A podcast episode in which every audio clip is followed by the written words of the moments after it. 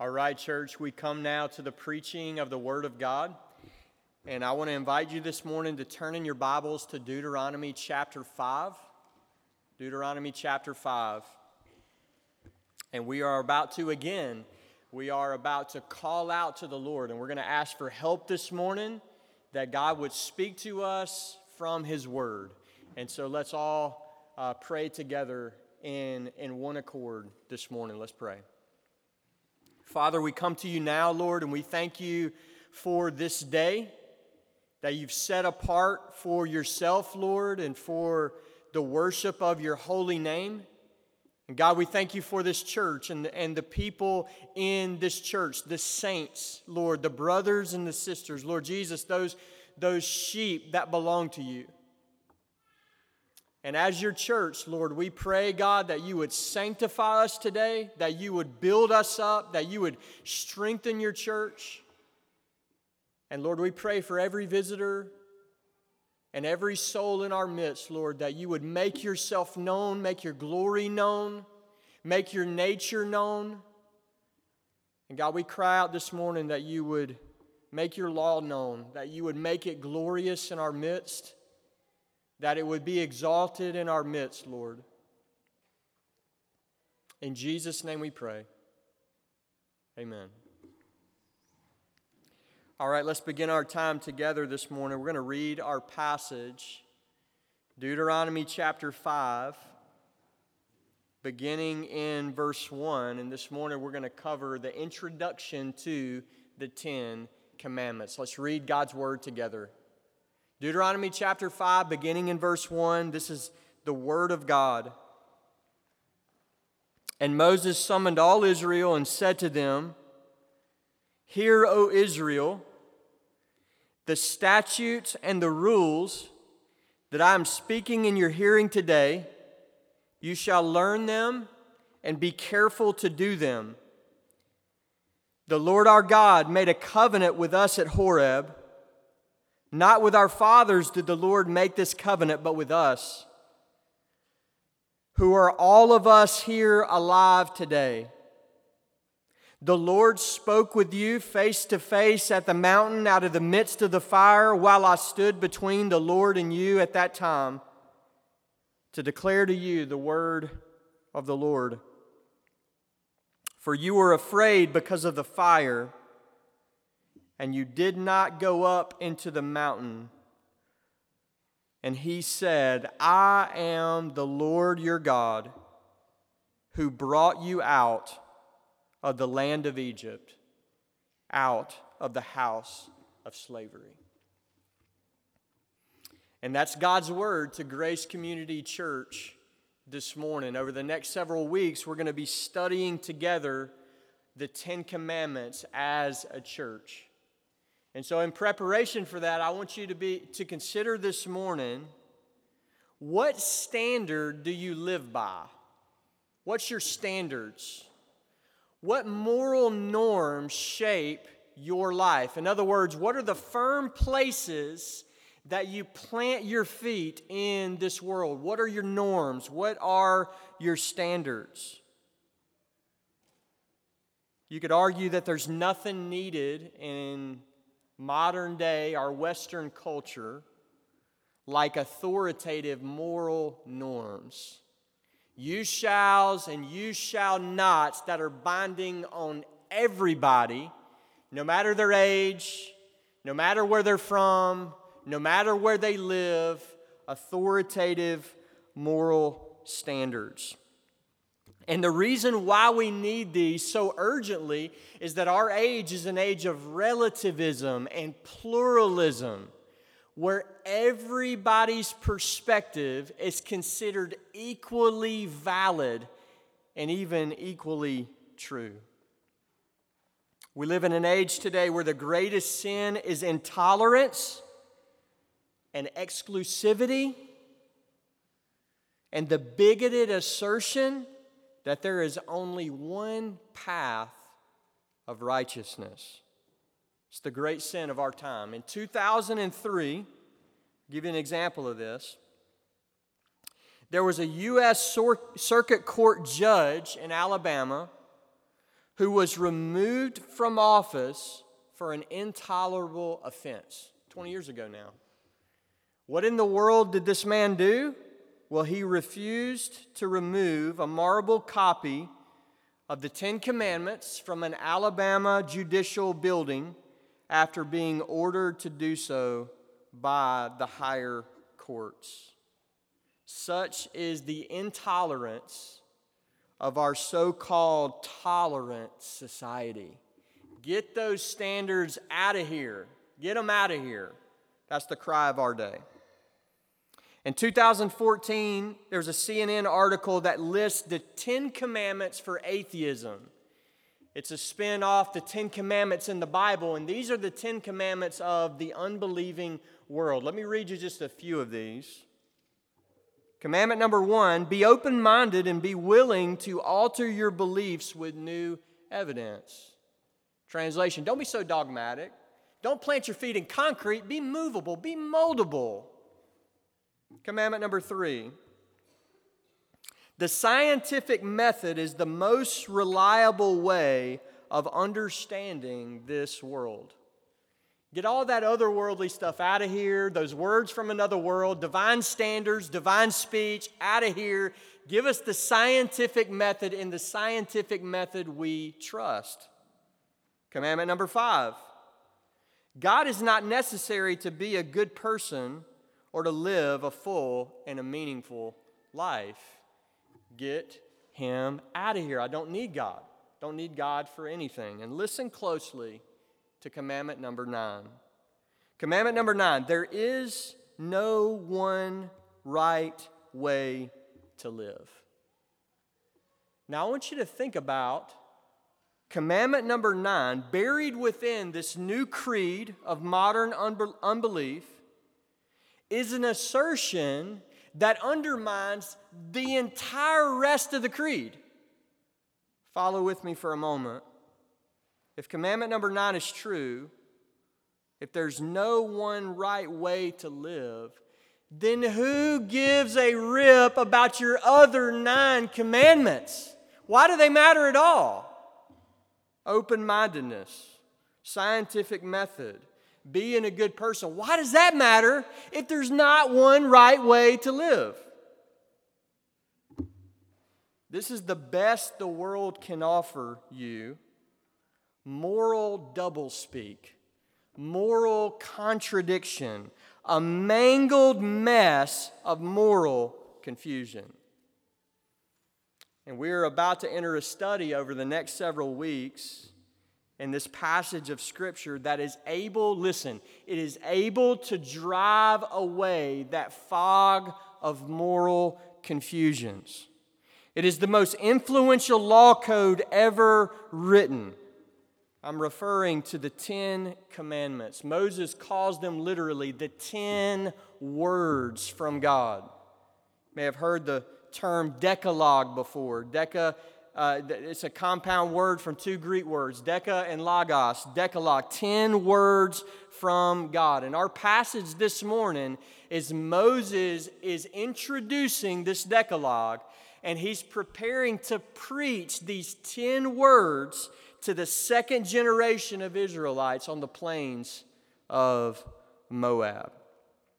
And so, what I want to do this morning is I want to give us an intro, a, a, broad intro to the Ten Commandments to help you prepare to, to receive these, to study these over the next several weeks as a church together. Now, we have a lot to cover.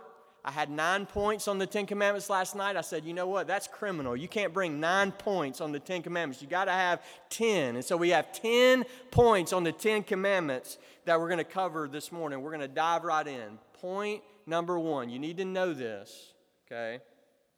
The 10 words are given in the context of the Mosaic covenant. And you see this in verses 3 and 4. And what's important here is that these tablets didn't just drop out of the sky apart from a context. There's a redemptive context, there's, there's a context of God's dealing with Israel with these 10 words. And so, what does he say in verse 3? Not with our fathers did the Lord make this covenant, but with us who are all of us here alive today. What Moses likely has in mind in verse 3 with the word fathers is the first generation of Israelites. And verse 3 should probably be read in this way that God didn't merely make a covenant with our fathers, okay, but He also made a covenant with us. Not merely with them, first generation, also with us, second generation. Some theologians find in verse 3 grounds for a separate covenant that God made with Israel in Deuteronomy besides the covenant that God made with Israel in Exodus. But what this is actually, uh, what this actually is, is covenant renewal. It's the same covenant that God is now making in the second generation. And you also see that more clearly in Deuteronomy 29, verse 1. And so Moses' point in verse 3 is that the covenant at Sinai, those words from the fire, that God spoke in that fire theophany, they weren't just a piece of Israel's history way back when. It was also a present reality on the plains of Moab. It's not just way back then. 40 years in the rearview mirror at this point, after 40 years in the wilderness, and yet he is asserting in verse 3 that the second generation is just as much a part of the Sinai covenant as the first generation. What did God do in this covenant? Well, God came to Israel and he set them apart from all the other nations of the earth. They were God's holy nation, the kingdom of priests. And why did God set them apart? To be his people, to be his holy people. Verse 4 reminds us that God addressed this nation directly from he spoke words from the fire. They were brought into direct communication with God. And so what we see here is this covenantal context. And that's important for us to remember this is a national covenant that God made with this chosen nation. And what's being asserted in verses 3 and 4 is that every generation in national Israel, every one of them, it's like they were standing again in principle. No matter how many years had passed, they're standing again in principle at the foot of Sinai, being addressed directly by God. These are the terms of your covenant. You shall not do this, you shall do that. Every generation of Israel brought face to face with God, face to face with the demands of God's holy law. The Old Testament is referred to as the Mosaic covenant. You may have said that, you may have heard that. Why is it referred to the Mosaic covenant? Well, look at verse 5. Moses said, I stood between the Lord and you at that time to declare to you the word of the Lord. This covenant was mediated to this nation through a man named Moses. He was the go between. God is one party, the nation is the other party, and Moses is the man standing between God and the nation. Moses, Moses is the mediator of the old covenant.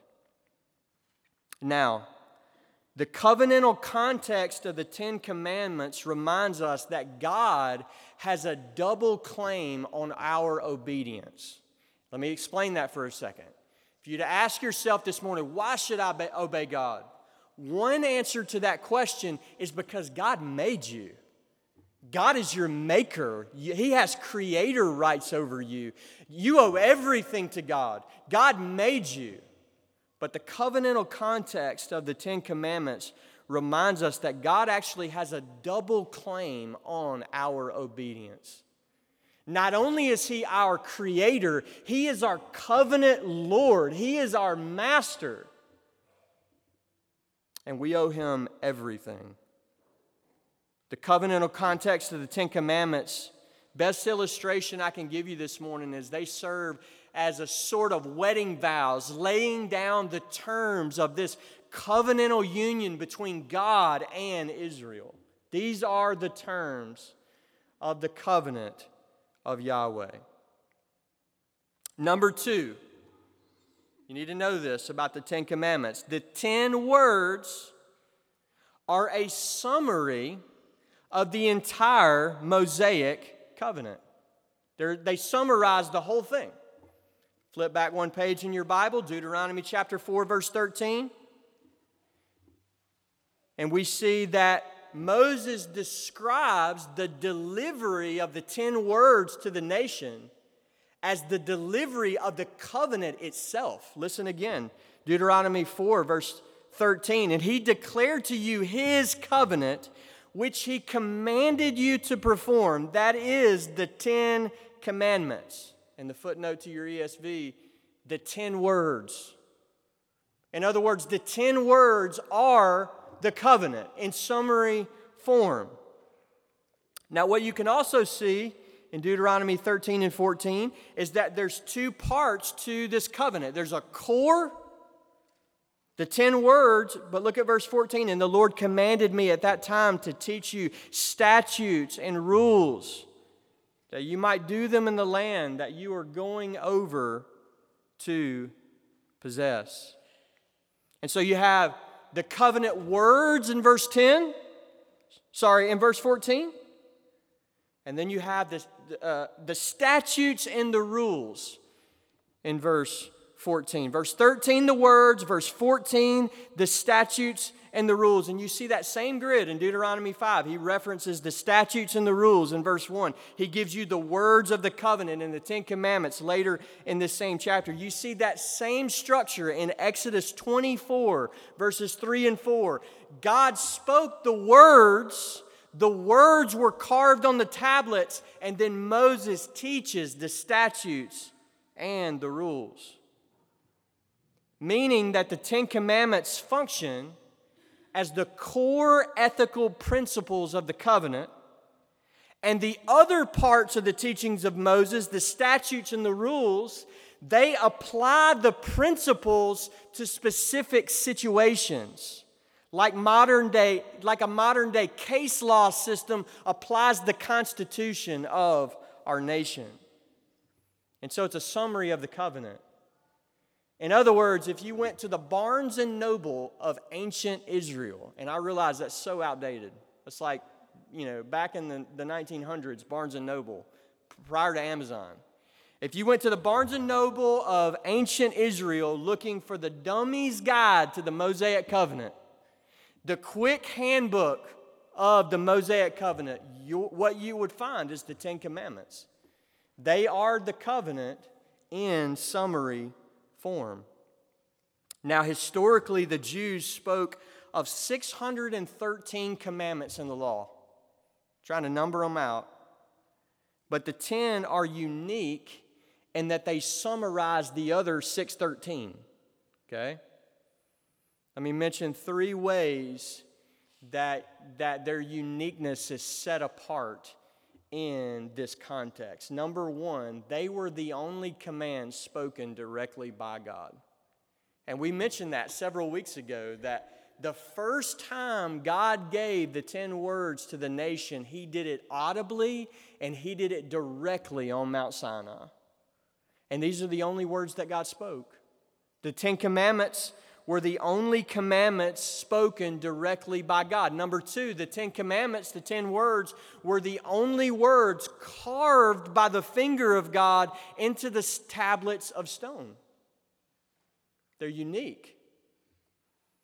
And number three, these ten words were then, those tablets of stone were then deposited in the Ark of the Covenant which is a really good place to keep that summary of the covenant. Where do we put it? Let's put it in the ark of the covenant. This is the Ten Commandments summarizing the Mosaic covenant. Number three, the ten words are authoritative.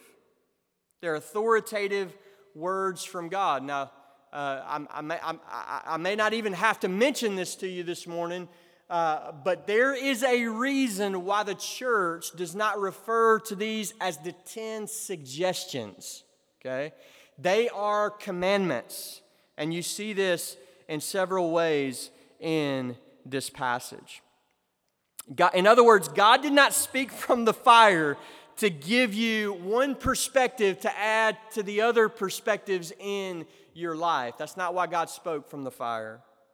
Look at what he says in verse 6 I am the Lord. I am the Lord. God is king. God is ruler. God is master in every way. God is Lord. He is the Lord. He is the high and exalted one. And just as Ryan prayed this morning, and we tremble at his word, we ought to tremble at his word. These words come from the Lord, meaning they carry divine authority. And because they are words from the Lord, they create an obligation upon those who receive that word. I mean, think about it.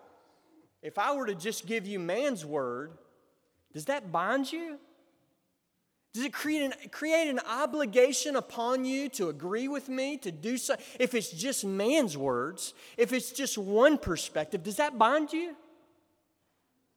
But if we're dealing with God's words, the authoritative words of God, then it binds those who receive those words. A certain response is required, an obligation.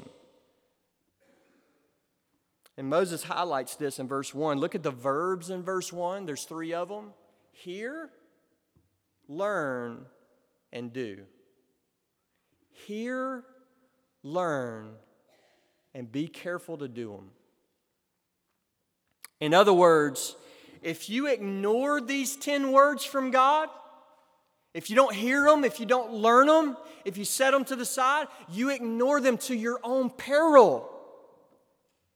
If you disobey these 10 words from God, if you hear the thou shalt and the thou shalt nots pronounced by the Lord God of all the earth and you disobey them, you disobey them to your peril.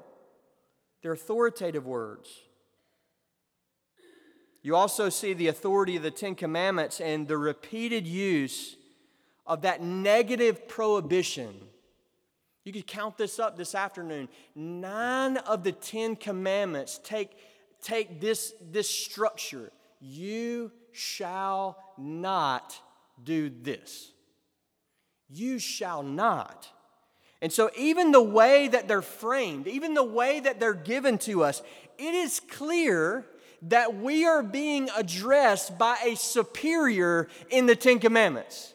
The inferior is being addressed by the superior. The covenant Lord is speaking to his covenant servants. He's the one laying down the terms of the covenant. You cannot do this, God says. He's able to bind us morally, bind every man. They're authoritative words. Number four, the Ten Commandments are revelatory words.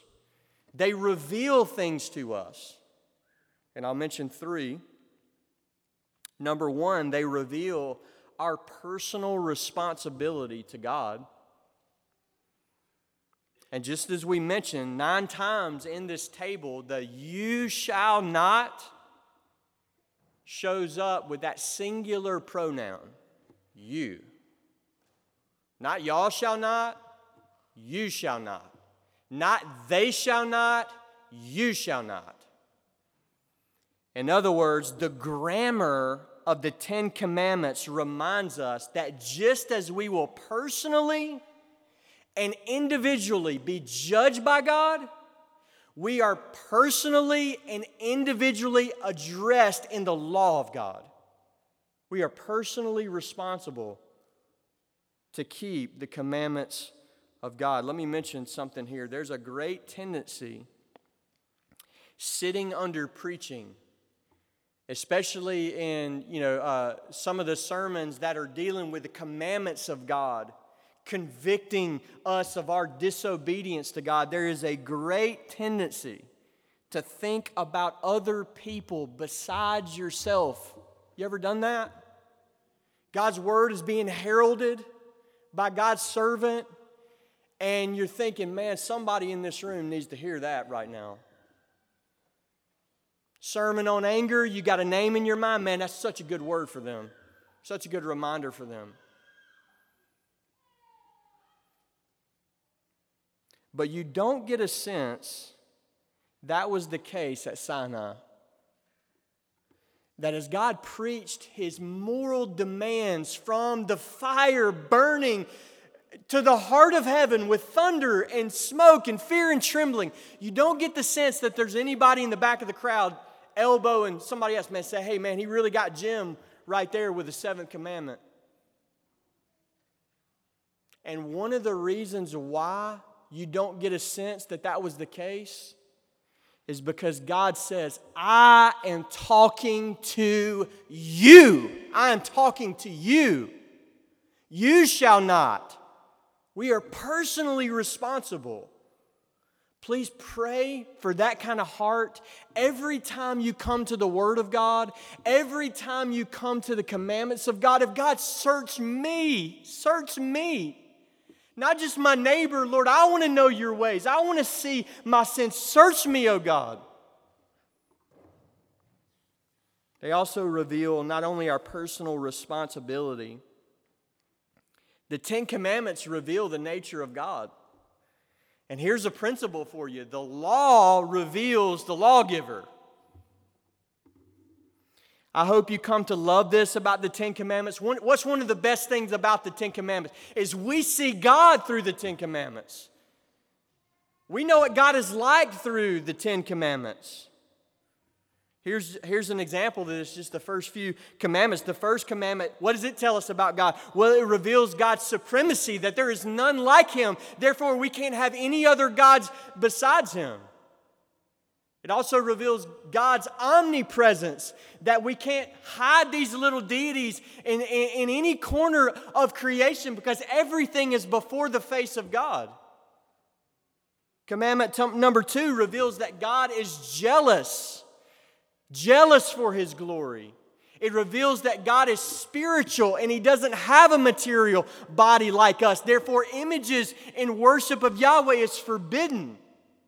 Commandment number two reveals God's steadfast love to those who keeps his commandments and God's wrath to those who disobey his commandments. Commandment number three reveals God's glorious, holy, and awesome name.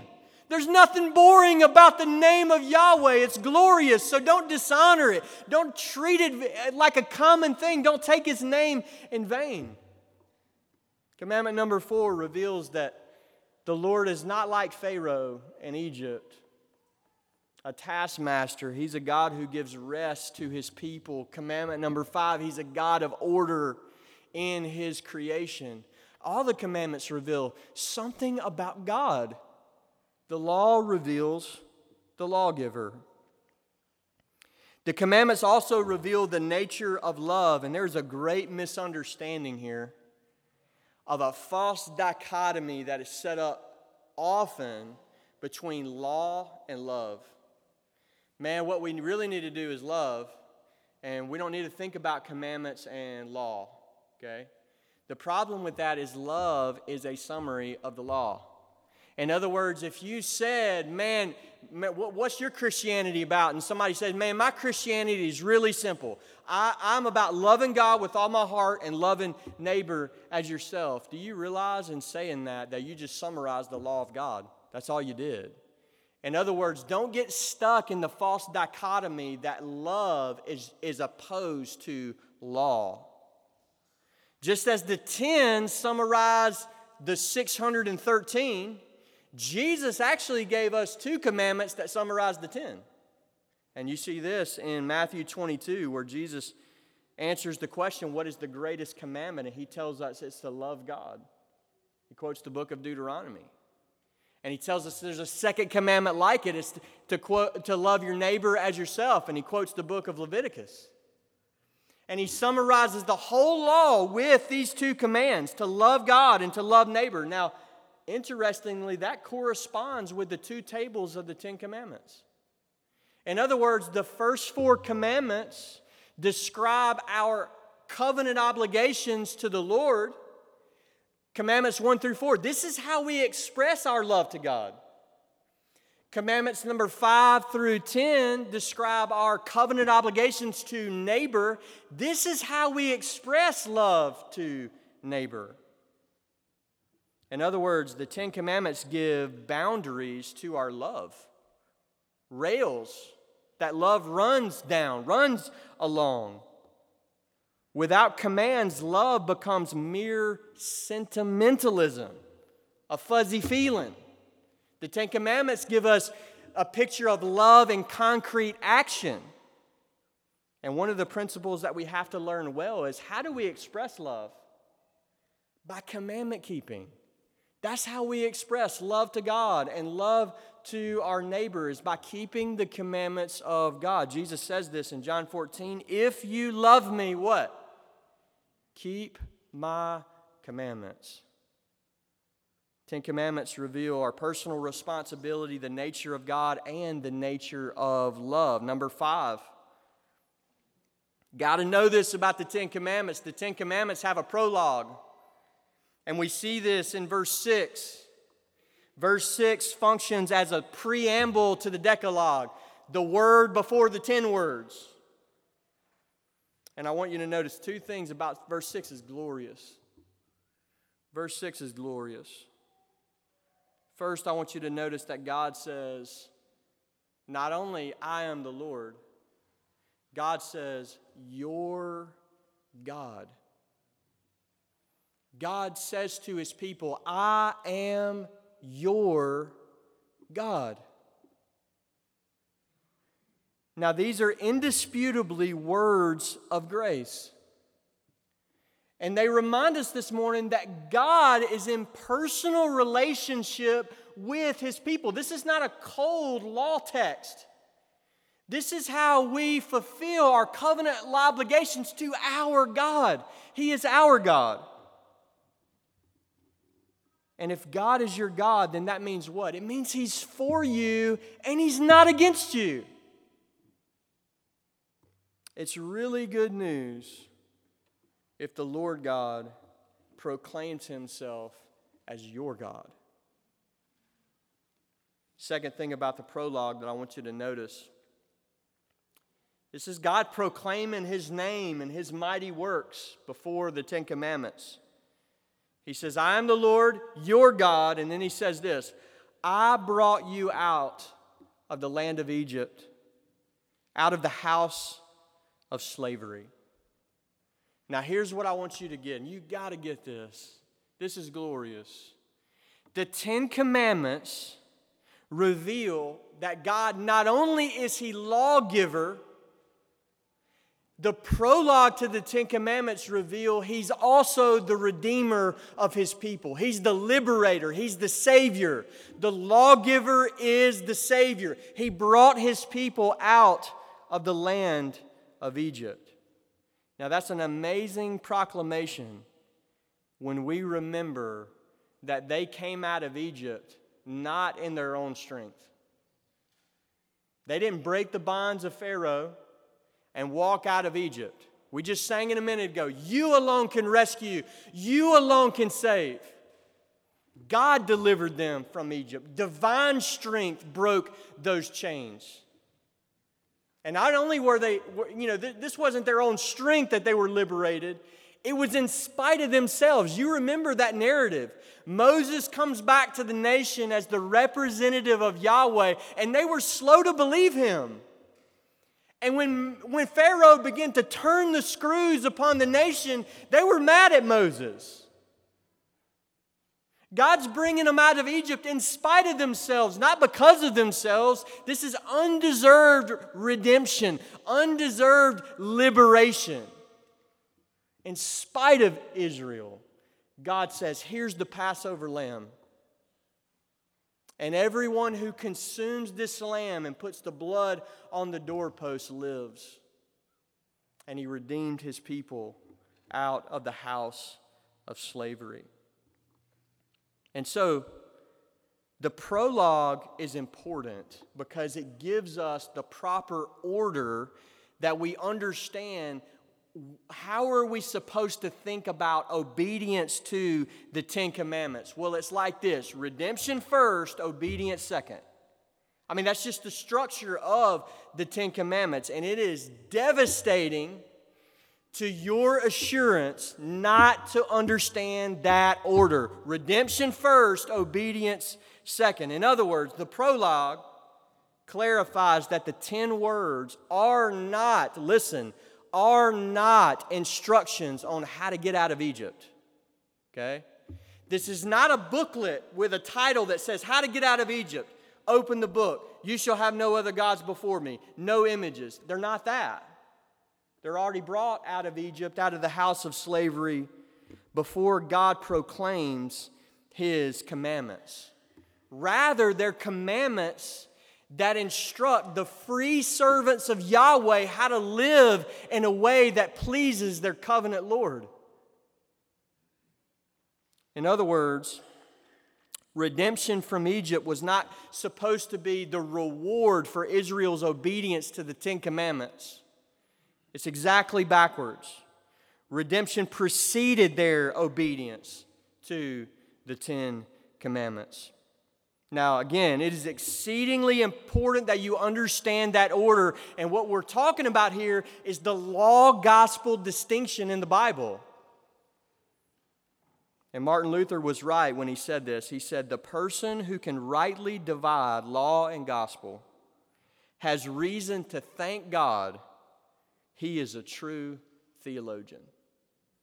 And so, brothers and sisters, we need to learn this. We need to learn this order. This is the same order that we see in the New Testament of the indicative and the imperative in the letters of the Apostle Paul. Number six, you got to know this about the Ten Commandments is the 10 words are like a multi purpose tool. When I say that, I mean in like that little Gerber thing that you put in the door of your car and it serves all kind of purposes. Man, I think I need some pliers right now. You open the Gerber. Man, I need a knife right now. That got that too. Man, I need a screwdriver right now. Got that in the Gerber. I mean, whatever you need, it's just flip it out and there's your tool for it. Okay? The law of God is like that. It is a multi purpose tool. It can, it can remedy several different circumstances. And to, and to get at this, I want to mention that theologian, theologians distinguish between what is referred to as the three uses of the law. First, the law, this is the pedagogical use of the law. Law as our pedagogue or tutor, that comes right out of Galatians 3. Okay? And in this use of the law, the law is like a mirror to us. So if you need to see some things about yourself, the law is your tool. Okay? It can be used as a mirror. And here's what I mean by that. When God brought Israel out of Egypt, there was still people left in that nation. There were Egyptians there, there were, you know, who, there were people left there, okay? My question to you this morning is, were the people that were left in Egypt, were they free to disobey the 10 commandments? I mean, think about that. The people that didn't get brought out of Egypt, could they kill anybody they wanted? Could they lie, cheat, and steal? And the answer is, of course they couldn't. They're bound by the law of God carved in our conscience, proceeding from the very nature of God. And so they were bound to these moral obligations that we have in the Ten Commandments, even the ones that weren't brought out of Egypt. But here's what they couldn't do those left were bound to obey, but they couldn't appeal to that prologue. They didn't have any of that comfort in the words of verse 6. They couldn't appeal, appeal to, but God is, Yahweh is my God, and Yahweh brought me out of the land of Egypt. They had no appeal there. God did not redeem them because they didn't consume the Passover lamb. And so understand this about the pedagogical use of the law. The law is our tutor that leads us to Christ. If you consider the law outside of Jesus, it obligates you, listen, to strict, personal, and perfect obedience to the law. If you consider it outside of the grace of God, you are bound to personally obey every commandment absolutely perfectly, perpetually for the rest of your life. And James 2 refers to this use of the law. James 2:10 says, "If you fail to obey one command of the law, you become guilty of the whole thing." Lawbreaker. So, if you want to know, so if this is your circumstance, if you want to know, how do I measure up in the courtroom of God? How do I measure up? Well, pull out the Gerber. Law of God has a tool for that. And it can be used as a mirror to show you you are a sinner. How do you use a mirror? You, you use it to see what your face looks like. You got dirt on your face. The law of God reveals your guilt before God. You're a sinner. And in that way, the law condemns us. We try to stand on our own righteousness. And in that place of condemnation, it sends us, it provokes us to seek righteousness outside of ourselves in Christ alone. It's a tutor, Galatians 3, that's meant to lead us to Christ. That's one use of the law. I've heard testimonies of conversion all over this room, and some form of that is laced in almost every testimony. I thought I was a good person, then I, I realized I'm not a good person. I need Jesus. Same thing Paul learned about himself in Romans 7. Second use of the law is referred to as the civil use. In this sense, the law is like a muzzle, not a mirror, but a muzzle that restrains sin. And this is why it's a really good thing that nations have laws. Okay? In other words, the only thing worse than, you know, bad laws are no laws. Okay? It's a really good thing that fallen image bearers of God are restrained by law. And this is the civil use of the law. The threats of the law discourage sin restrain sin. Listen, even in the unregenerate, even in the unregenerate, the, the penalties of the law and the threats of the law, they can have a restraining effect. Now, this is only in an external way. This is like an external bridle. It can't change the heart, it can't transform the heart, but it can restrain what's done with the hands. This is the civil use of the law. And the third use of the law is referred to as the normative use of the law. And in this sense, the law is not a mirror or a muzzle, but a map that redeemed servants of Yahweh can use of how do I know how to live in a way that pleases my God? How do I know how to please Him? Well, the law reveals the moral will of God for our life. It's a light to our path, it's, it's a lamp to our feet. Number seven, the 10 words, now let me explain this for you, stone me, okay? Uh, the 10 words are not for Christians in a certain sense, okay?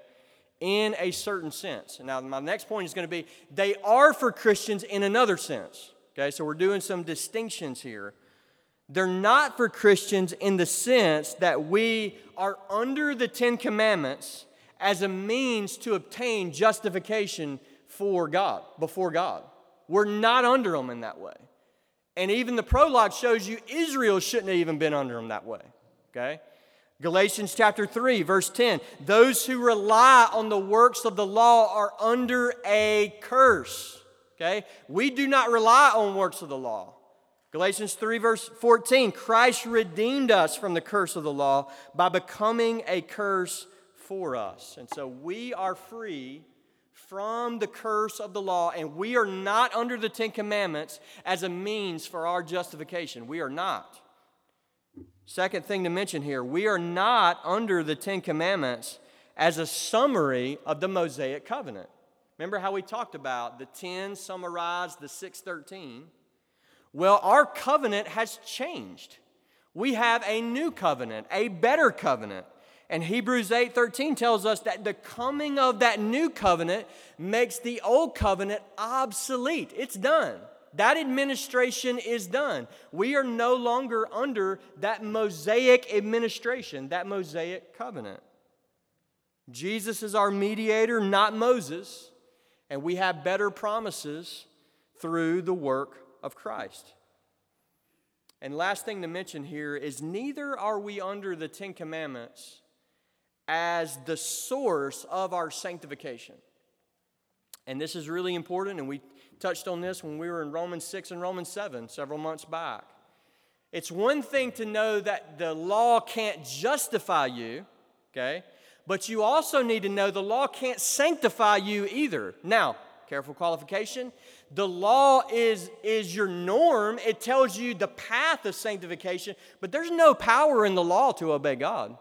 It tells you to run, but it doesn't give you the power to run, which is why the Apostle Paul tells us in Romans 6 and in Galatians 5 that we are not under the law, we are under grace in the sense of our power to obey God, to obey the law of God, doesn't come from the law itself, but by the Spirit. We walk by the Spirit, not by the letter. Number eight, the Ten Commandments are for Christians in another sense. So don't hear this like, oh, yeah, that's, what I, that's my favorite part of the sermon. Ready to get to that. We're not under the law. Don't worry about the Ten Commandments anymore. Well, here's, here, here's the other side of that. We are under the Ten Commandments in another sense. Now, let me explain this. The law, the relation of the Old Covenant law and its relation to the new, that's a difficult topic in the Word of God okay? And I'll just set the stage for the difficulty right here. On the one hand, in the Sermon on the Mount, Matthew 5 17, Jesus says this I did not come to abolish the law. It's like, okay, Jesus, you just wrecked like uh, you know every aspect of dispensationalism but but jesus we we love you jesus we worship you jesus you didn't come to abolish the law okay that's one that's one truth right beside it there's another truth in the New Testament that there's a lot of laws that are abolished. Okay, and an example, you see this in Colossians 2.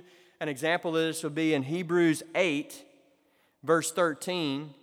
The author tells us that a change in priesthood requires a change in law also. So you got those two, two pieces. Jesus does not abolish the law, but a whole lot of laws in the New Testament are, in fact, abolished. Now, how do we square that? How do we harmonize those things? Okay? And the remedy is realizing that there are distinctions made in the law of God itself. Okay, now we need to be very careful for coming up with distinctions, man made systems that are imposed on the law. Okay, but in the law itself, commandments are distinguished from other commandments. I'll give you an example of this. In 1 Corinthians chapter 7, verse 19, Paul says this circumcision doesn't count for anything. What matters is keeping the commandments of God. You say, okay, Paul. Uh, but circumcision is a commandment of God. So, how can circumcision not count for anything and what really matters is keeping the commandments of God. And what Paul is doing in that text is he's distinguishing the commandments of God from other commandments like circumcision. Okay?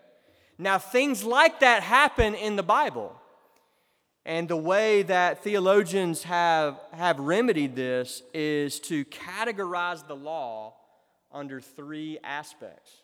This is referred to as the threefold division of the law. You have the civil aspects, that's the laws relating to the government of Israel as this theocratic nation state of how you know the, the, the, the, judges and the king are supposed to be ordered you have the ceremonial aspects, that's the second part. And these are all the laws relating to the feast days, the dietary laws of don't eat this, eat this instead. All the laws relating to the priesthood and the sacrifices. These are the ceremonies that are really gospel shadows that point us to Jesus Christ. And then the third aspect of the law is the moral law, which is the commandments that are carved into the human conscience the commandments that proceed from the very nature of God. Don't get confused here. Like when we say the Ten Commandments were given to Israel in Exodus 20 in the second generation in Deuteronomy 5, don't get confused that it was okay to murder before Exodus 20. I mean, don't get confused there. God's standards are always God's standards. And we are so so those divisions are actually very helpful for us because they answer the worst question that keeps making it on CNN in the history of biblical interpretation. And what is that question? You know it. Oh, y'all Christians are a bunch of hypocrites. Why do you eat, you know, shrimp? Do you eat shrimp, you know, last month? You know, ha, gotcha, you know, hypocrite, you know. That's, that's, that's so easy once you realize the divisions and the distinctions that the law of God itself makes. Christians, why don't we eat shrimp? Because the ceremonial law has been fulfilled by Jesus Christ and fallen away forever. The shadow is gone, the substance has come. Christian, why do we keep the moral law of God? Because the moral law of God is carved into the human conscience. It was God's standard before Sinai, during Sinai, after Sinai, to the return of Jesus. We keep the commandments of God. Okay? These are helpful distinctions to get down. The moral aspects of the law of Moses are binding on us today. So, are Christians under the law? Yes, the moral aspects of the law of Moses are binding on us today in the sense that to disobey the Ten Commandments is to disobey God. Okay? Now, we'll talk about one possible exception, one difficulty is the fourth command, but we're just going to defer that for several weeks until we get there. Number nine, the Ten Commandments must be interpreted spiritually and not merely by the letter. We must not handle these commandments in this mere external way. Okay? And if you remember, that was the, exa- the exact error of the Pharisees, who had this merely external view of the commands. If they didn't literally or outwardly do XYZ, they imagine themselves law keepers. Okay? which is why what Jesus does in the Sermon on the Mount is not eliminate Moses. Jesus preaches Moses in the Sermon on the Mount. You've heard it said of old, do not murder, but I say to you, and he drives the commandment to the inside. If, you have, if you're angry with your brother uh, uh, without cause, you have murder in your heart. And Jesus shows us that those commands have an internal component, they're spiritual, which is exactly what Paul says in Romans chapter 7, verse 14. He says, The law is spiritual, meaning that it demands this holistic conformity at the deepest level of who we are. And you can see this in the, in the depth of the law and the breadth of the law of God. I'll mention uh, both of these. You see the internal aspects of the Ten Commandments most clearly in the Tenth Commandment. So just go there with me for a minute. You shall not covet your neighbor's what? Let's start with wife. Okay? Now, if you're reading that, one good thing to note is well, that's, that's interesting because you already told me do not commit adultery. And then you come back in number 10 and you tell me, don't even want it. Okay? Okay? Do not covet your neighbor's house. Oh man, that one sounds familiar too because you already told me don't steal. But commandment number 10 drives those obligations and those demands into the inside, into your affections. Now, it is interesting that in Romans 7, when Paul recounts his testimony of the moment where the law of God killed him, it's when he stood face to face with the Ten Commandment and he, the Tenth Commandment, and he saw that internal aspect of the law. I didn't even know what it is to covet until the law said, "You shall not covet it." He thought he was alive, but the law slaughtered his self righteousness. And so, one of the things to note on the front end before we study God's law together is it is easy to imagine that you have fulfilled the law's demands by thinking only in external acts. How many times have you heard this sharing the gospel? I'm a good person. It's not like I've ever killed anybody. It's not like I've ever entered in some heinous, external, notorious sin. We need to know that about human nature. That's one of the ways that we comfort ourselves. But we need to grab this aspect of the spirituality of the law. This is, this is exactly what Jesus does in the Sermon on the Mount. He says, If you've ever been angry with your brother without cause, you're guilty of murder in your heart.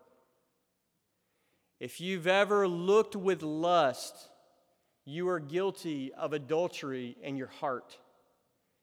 And once that lens is cast over these 10, we don't walk away from the Ten Commandments strutting. We walk away from the Ten Commandments knowing that we have sinned against God. And if you love Jesus, you walk away with a great desire to be transformed, to be made holy on the inside, not just on the outside. And so the spirituality of the law causes us to look deeper than the surface. Deeper than the surface. You can see the breadth of the law in that in this principle of, of positive negative. And what I mean by that is for every negative prohibition, that's explicitly stated in the 10, there's, a, there's an implicit positive obligation behind that. It cuts both ways. I'll give you an example of this. Commandment number three you shall not take the name of the Lord in vain. So don't do that. There's a negative prohibition. But don't you ever dream that you have kept the third commandment if there's not this positive duty, positive obligation on the other end. Not only do I not dishonor the name of God, I praise the name of God. I glorify the name of the Lord. In other words, don't imagine that obeying the third commandment is just not doing, you know, not putting God's name in a swear word. Do you worship? Do you bless his holy name? Is his name precious to you? Do you lift it up as honorable and holy? There's something positive underneath the negative. A clear example of this is the way Paul uses the commandment, do not steal, in Ephesians 4.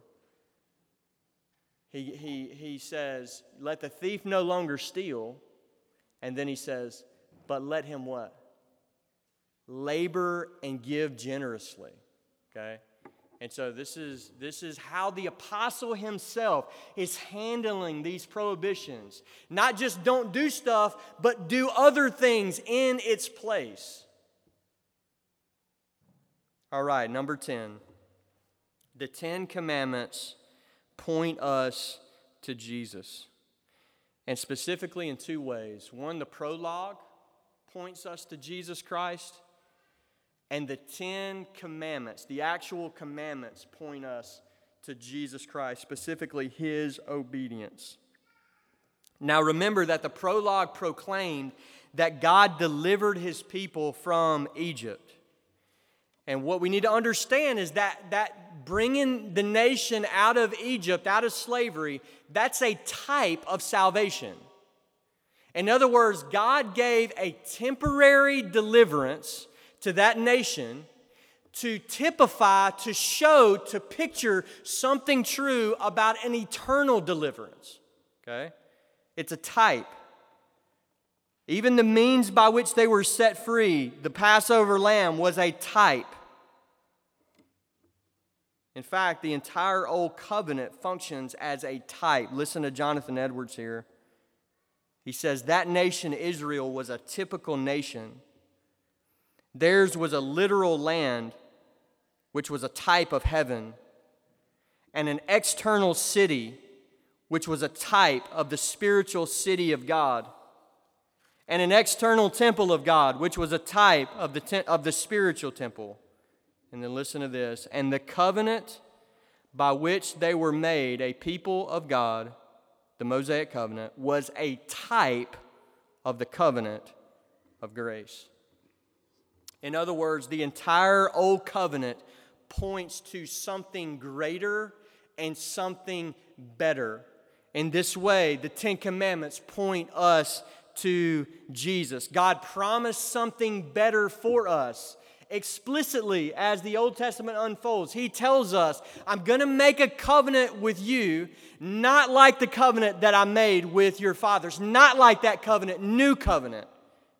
And he promises glorious things, a better deliverance, not deliverance from Egypt and Pharaoh, but deliverance from a bondage to sin and the power of the devil. Raise your hand this morning if you are strong enough to escape the power of the devil and the bondage of sin. You weren't. God saved his people. God provided a better deliverance, a better lamb. With one sacrifice, he canceled the sin of all of his people for all of time, a better mediator the sinless Son of God, who Hebrews says, who always lives to make intercession for the saints. A better covenant made secure by the blood of Christ, who bore the law, the curse of the law, in his body on the tree. Every time you read that prologue, your heart ought to be full of praise to Jesus Christ. God, you are my Redeemer. You're my lawgiver and my king, but Lord, you have saved me. Grace goes before me. Also, the Ten Commandments point us to Jesus. Part of the glorious good news is that Jesus kept the Ten Commandments. I mean, think about that. Imagine a world where everybody keeps the Ten Commandments perfectly. Jesus did that in a human body, perfectly, without sin, his entire life. Not just the external obedience, but to the very core of the God man, he's in perfect standing before the law of God. He says this in John 8 I always do what pleases the Father. Always. Jesus kept the Ten Commandments. Now, that in itself is not good news. If that righteous record stays with Christ alone and it's not given to us, that's not good news. That just proves that a man just kept the law of God and it condemns us. His righteous life condemns us. But the gospel of grace announces that that perfect record of sinless obedience is imputed to everyone who believes the gospel, to all who trust in Jesus Christ. It's not just that Jesus paid for all of your sins and you won't suffer under the curse anymore. It's also that Jesus fulfilled the positive demands of the righteousness of the law, and you have the garments of grace, the perfect record of Jesus Christ before the throne of God. Not to the one who works, but to the one who believes in him who justifies the ungodly. His faith is counted as a righteousness brothers and sisters, and everyone in Christ, as it relates to our justification before God, Jesus Christ has perfectly obeyed the Ten Commandments, and he has gifted and graced that righteous record to all of his people. So, just as surely as you can go and think about every time in your life where you have breached that holy law, Jesus has wiped it clean. Wiped it clean. This sets us free to approach these Ten Commandments over the next several weeks with that heart that we're not coming at these commandments for our justification. Jesus is our justification.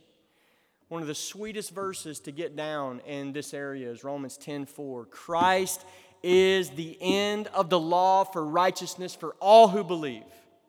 It's done. Our justification is in heaven. Our justification is Jesus Christ. So it sets us free to come with this heart of, Lord, I'm not coming at these to be saved. I'm not coming at these to be justified or to erect my own righteousness. Lord, I love you. Father, I love you. And I want my life to be yielded to you, and I want to obey you. And so I ask you, Lord, search me. Search me, O God. Search me with your law. Bring me into conformity. Grant me the power of the Holy Spirit. That ought to be our prayers all over this church the next several weeks. Let's pray together this morning. Father, we thank you for your word. God, thank you for your self disclosure, Lord. You are revealing God, you're speaking God. And we thank you for the words of grace the gospel of our Lord Jesus Christ. And Lord, we ask for your help. God, we do. We pray that you would sanctify us by your truth. In Jesus' name we pray. Amen. Let's stand and worship the Lord together this morning.